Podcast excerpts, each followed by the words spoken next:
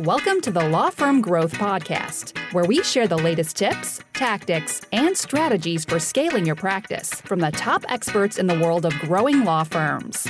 Are you ready to take your practice to the next level? Let's get started.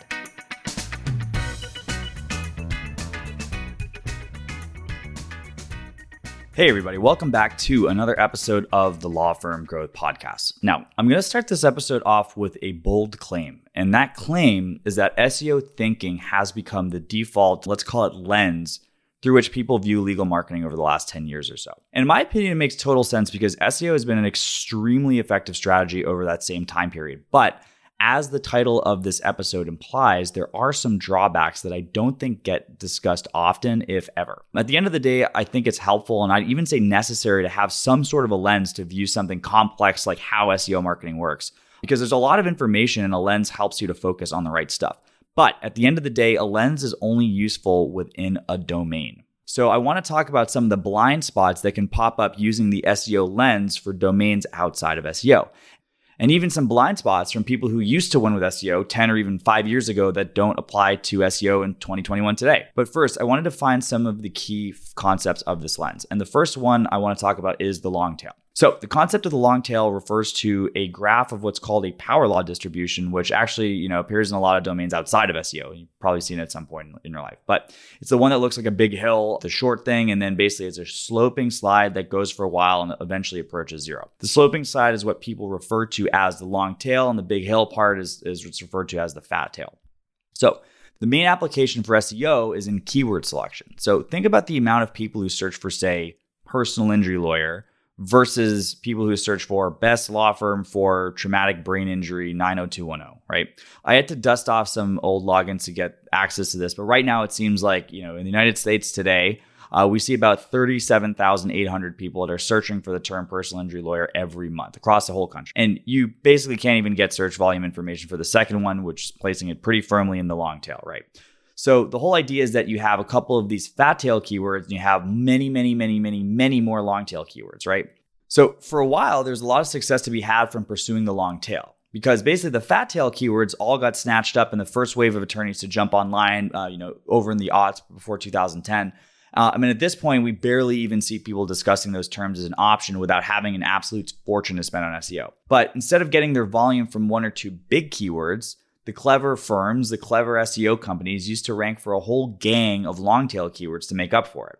And if you couldn't rank for one keyword that would get you 5,000 people on your website, you could rank for 100 keywords that get you 50 people each on your website with, you know, a lot lower cost because you're not having to compete and, you know, duke it out with the big guys, right?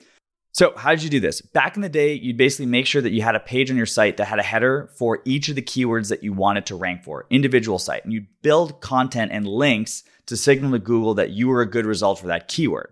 And there's still a bunch of these sites out there that you're using this strategy, which you'll see once in a while. And honestly, they, they kind of look weird from a user perspective these days because basically you'll see pages for, you know, best Beverly Hills personal injury attorney right next to a page that says best, you know, Beverly Hills personal injury law firm and that sort of thing. And you can imagine it's like the content is pretty similar, but you have to actually manually change things so it doesn't look exactly identical to Google using stuff called, you know, word spinners it's a whole rabbit's nest. It's pretty, it's a whole rat's nest, basically. I don't think rabbit's nest. Um, anyways, you get the idea. So basically, let's switch gears into how that frame can actually burn you when you're taking it to other domains. And I'll start out with one that I had to deal with with years, uh, which is taking us in the world of Google AdWords and pay per click. So it's not surprising that we used to get a lot of these questions because we've always worked pretty closely with SEO companies as referral partners.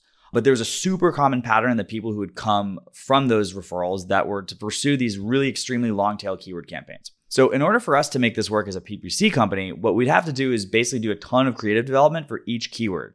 So, um, candidly, it was a huge pain in the butt, but we did it. And more often than not, we'd basically never see any of those ad groups or landing pages or you know new ads that we'd write for all these crazy long tail keywords end up getting any clicks.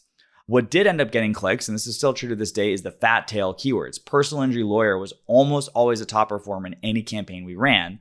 And beyond that, we had like, you know, slightly less fat tail, but still pretty fat tail keywords like car accident lawyer, wrongful death lawyer, slip and fall lawyer, that kind of stuff.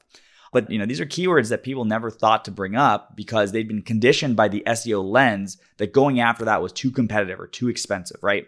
Now, you know, a quick diversion on the actual cost per click of these terms, right? Personal injury is, is kind of a zany example because you know the cost per clicks are super high, but relative to the absolute peak, uh, and I would say for the most part, we weren't paying much more than $50 per click in most major metros. A longer tail keyword might be 35 as opposed to 50 but it's not nearly as big as a difference as most people perceive. And you know, at the end of the day, if you have a really tuned up conversion strategy, all those numbers would go out in the wash because your cost per lead would be lower than the competition was getting anyway if you knew how to convert it, right? At best, using the SEO lens led to an ineffective strategy for pay per click, which is a different domain. And even a pretty close one if you think about it, because they're both Google, right? And I'm sure that along the way, a lot of the people we worked with were disappointed because they had all these super high expectations that their long tail keywords were going to crush and they never ended up getting any traffic.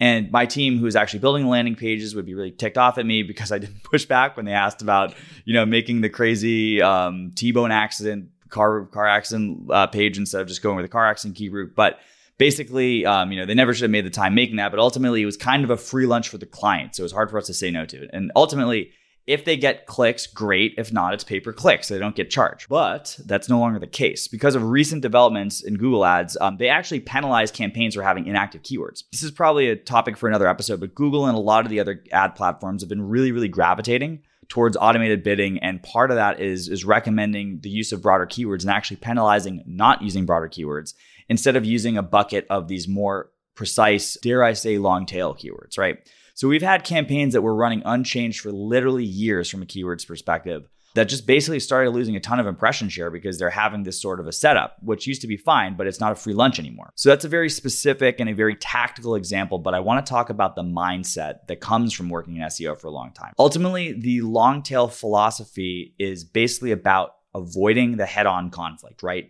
There's always an easier battle somewhere else, and sometimes you can win 100 easy battles and not have to fight the hard battle.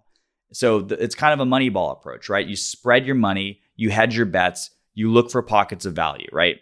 The second domain where this mentality is going to set you up for failure is on paid social. Sometimes we get questions for people who are like, oh, yeah, well, you know, you guys are getting all these fantastic results. You guys must be using some super, super advanced targeting. Uh, you know, what are your targeting options? What interests are you're targeting? I think honestly, this is kind of an extension of that thinking, right? Like, so much like the, you know, the hidden long tail Shangri La keyword, that there surely must be this hidden long tail audience that pays out 10 to 1 versus the dummies that are just targeting broad. But here's the thing even if we found out that people who went to pursue their doctorate in osteopathy and you know liked the page for Doogie Howser MD are the most lucrative audience on the planet, they're still getting targeted by Amazon for the pair of shoes they were looking at last week, and they still live in a state where elections are getting held. And they still have news organizations that are pushing the content, and they still have BuzzFeed, so on and so forth, right? The brilliance of social media from a perspective of the company is that you can sell your inventory in infinite different ways. It's still the same people, but that also means that there's really no free lunch on the targeting side for us as advertisers, right? So you kind of have to let go of the idea that there's a portfolio approach if you want to succeed on paid social. Yes, you can test. Yes, you can go niche in your messaging and that kind of stuff, but Facebook will absolutely hamstring your campaigns. And this is through the mechanism of, increased cost per impressions if you try to go narrow with your targeting, right? And if you're curious on this concept, I'd really recommend checking out episode 65, which is the three biggest misconceptions that keep attorneys from making return on Facebook ads. But, anyways, at the end of the day, you have to face it head on and you have to go all in if you want the data to work for you. I will admit this is super scary, but it really is the only way to go on a platform like Facebook. Again, you can keep the SEO lens and think it's going to work differently. The only thing you're going to wind up with is a hole in your checking account. Which brings me to another point the economics of SEO and what that does to how people approach intake conversations.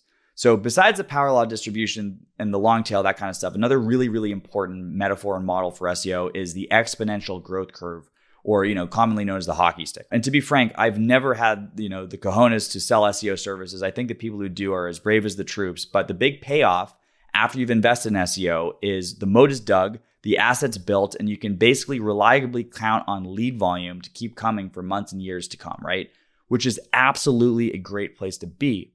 But it also leads to a pretty weird situation from the people that are going to be finding you and how you think about those people. So, depending on how your SEO company bills and how you kind of account for this internally, you could have a situation where the variable cost of every lead that comes your way after your ranking is zero.